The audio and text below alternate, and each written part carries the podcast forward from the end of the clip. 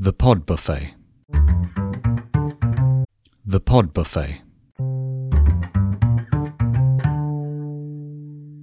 Hi, Steve here, and welcome to The Pod Buffet, a podcast of podcasts and an eclectic mix of flavours.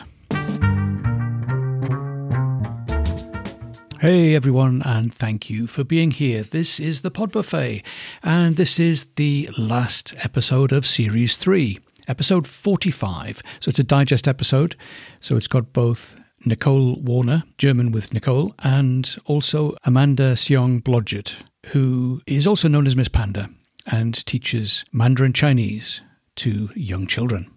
Just wanted to let you know the episodes will still be there for you to catch up on if you've missed any. There are 45 episodes in Series 3, and we're taking a little break and we'll be back in the new year. Hope to see you again there. Stay subscribed, and you will pick up the next one as it arrives in the new year.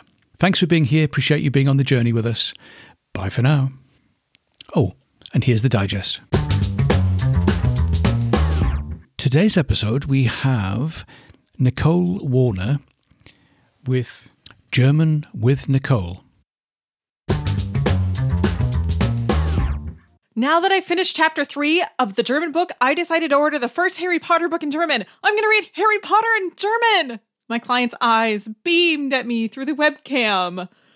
Oh, I choked my reaction down. She just learned to say things like Wiesbaden liegt westlich von Frankfurt and Mein Zimmer ist hell, aber nicht so groß.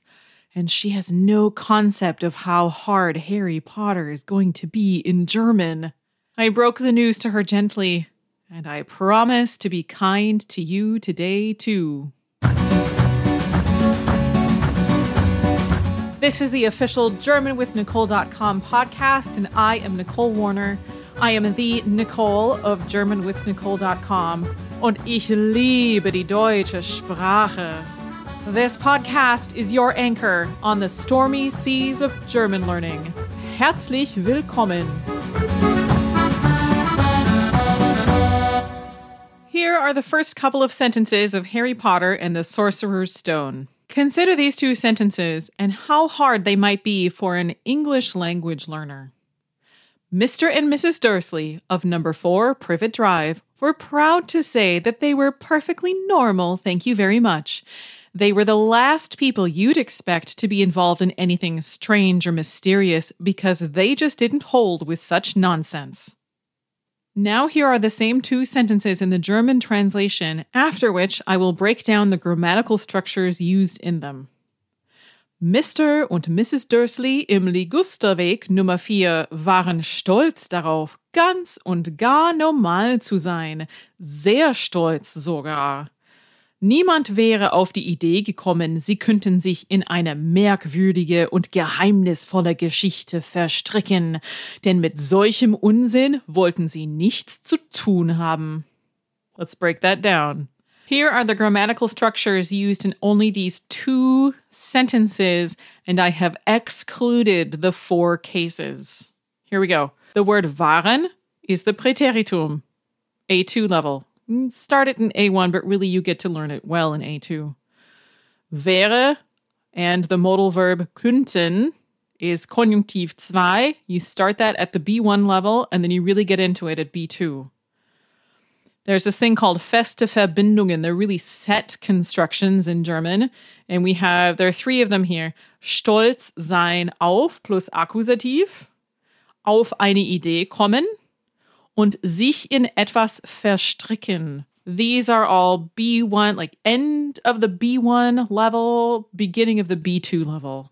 Mit solchem Unsinn. That's too much for me to break down in one episode.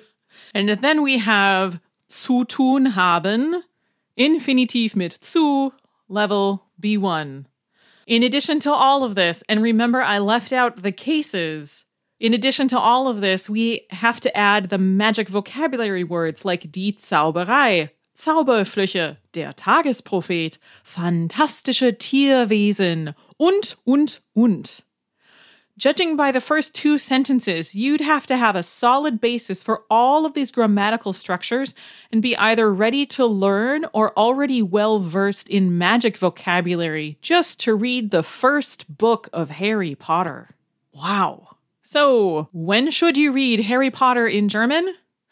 I'd say when you've worked through a good chunk of the B1 level and keep working on it. Remember, you only need one book, thinking about that whole simplifying idea, and keep at it as you work through the B2 level two. Read a section, reread it, and reread it again. Give yourself time to absorb it, engage with it, and who knows, maybe you'll start receiving German post via Owl. Das ist genug für heute. Passen Sie gut auf sich auf.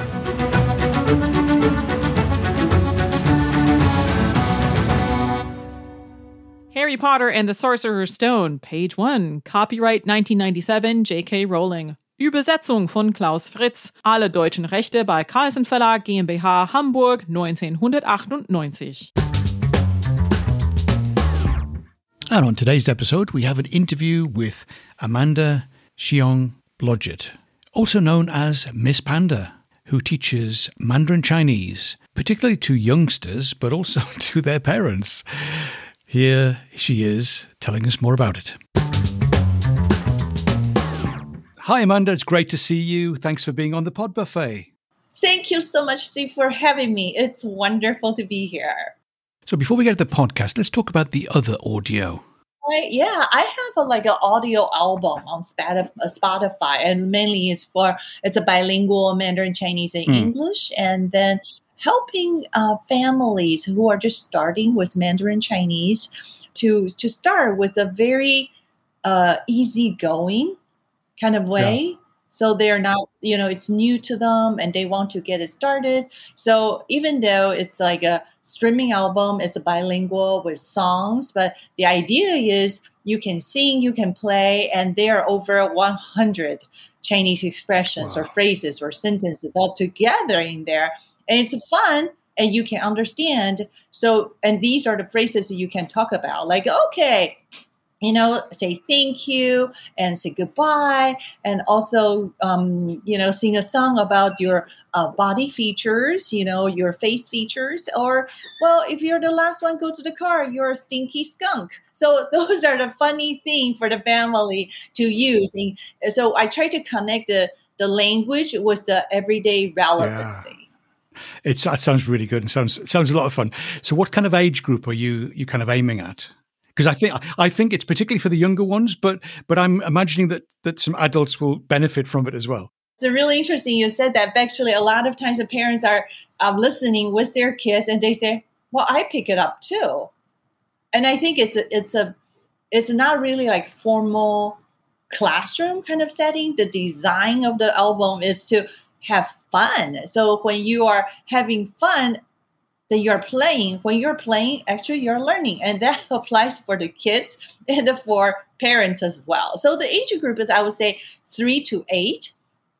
And then a lot of times you'll see the parents join in or older kids or or maybe they bought it for the older kids and the younger kids are actually picking up. So that's the purpose of Oh yes. Because they're so they're so flexible, aren't they, when they're young? Yes. They just they they just sponge. They just absorb everything. totally. So it's it's really interesting, and this album is especially for non-native speakers. So the parents don't speak, they don't have any Mandarin Chinese background. Nobody's having a Mandarin background. They might know a little bit here and there, but they want to inspire the kids to have fun with the language. So that's the purpose of this uh, this whole album. Mm. Excellent. So, how does the podcast connect in with that?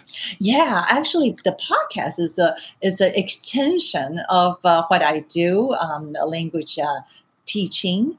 And uh, the podcast actually started with like, you know, also every episode is a very short, five to seven minutes long. And every time I have a topic, it's like an adventure. So the kids or the listening will come in to the podcast and follow me. For example, winter is coming. So last winter I did like, let's make a snowman. So that's how we go into there. We talked about the snow, we talked about the weather, we talked about what do we put on the snowman. So it's a another way to let kids feel more comfortable with the language. So some episodes have more English, some episodes have more Chinese. The idea is to connect them, make them feel comfortable with the language. I think when you are learning a language, you really need to feel, well, this is possible. And that's where the podcast is for. I think language learning is really something um, we're all talking about communication, right? And then I think communication means we need to have a back and forth, kind of like play ping pong or tennis. I throw you a ball, you hit it back, and I can come back um, with that. And so when we do that, we always start with something very simple. Like when we always think about little babies when they were born, they didn't say anything. The parents talk a lot. They take a whole year to to produce the first word. So if you think yeah. that way, what we cannot just teach you five sentences and say now say it. Even if you say it, it's more mem- memorization. But what I want to do is I want people feel like I own these sentences. I feel it. When I say very good, the ice cream is very good. You seriously feel it's very good. so that's the purpose of what I do and how I yeah. connect with uh, kids and families with uh, Mandarin Chinese. Yeah, it's wonderful. And what do you enjoy most about it? I mean, I can tell that you just love it. But what what is there anything that you enjoy most? I think I enjoy the most when um, the kids can go to a store and they use the language, or parents come to me and say, "You know, we went to a Chinese restaurant and my daughter asked for a pair of chopsticks." Or asked for wow. water in Mandarin, and people were really truly surprised. I think that's yeah. the the real connection there. They are yeah. able to use the new language to connect with people and to communicate. And that's a great part to lead kids to learn about the world culture. Language is a part of culture. And what we Absolutely. want kids to know is from a language to connect with the culture and also connect with the home culture because there's mm. so many things we can talk about from a pair of chopsticks okay, you eat with chopsticks in a Chinese right. restaurant, but what do you use when you're at home? So this is like can, can, there's so many things to explore and i think this is just a way to help kids to be curious about our world when we started with yeah. just one language excellent that's fabulous so we've already talked about the the album talked about the podcast there's a book as well called first mandarin sound um, an awesome chinese word book so uh, it's a book to help people to get to know the um, the Chinese pinyin. It's like a romanization of the Chinese pronunciation. And the, the fun part is a lot of times if we see even uh, news anchors or people read Chinese names. I think it's it's challenging to read just the romanization because even though it's alphabet like A B C D, but it's still pronounced. It should be con- pronounced as a standard Mandarin. So I decided yeah. to um, write this book. I wrote this book because I think, well, how about if we tell people the right way to say it, not just with the the alphabet sound, but to connect it with a Chinese word so you can remember. So I always give this very fun um, letter X.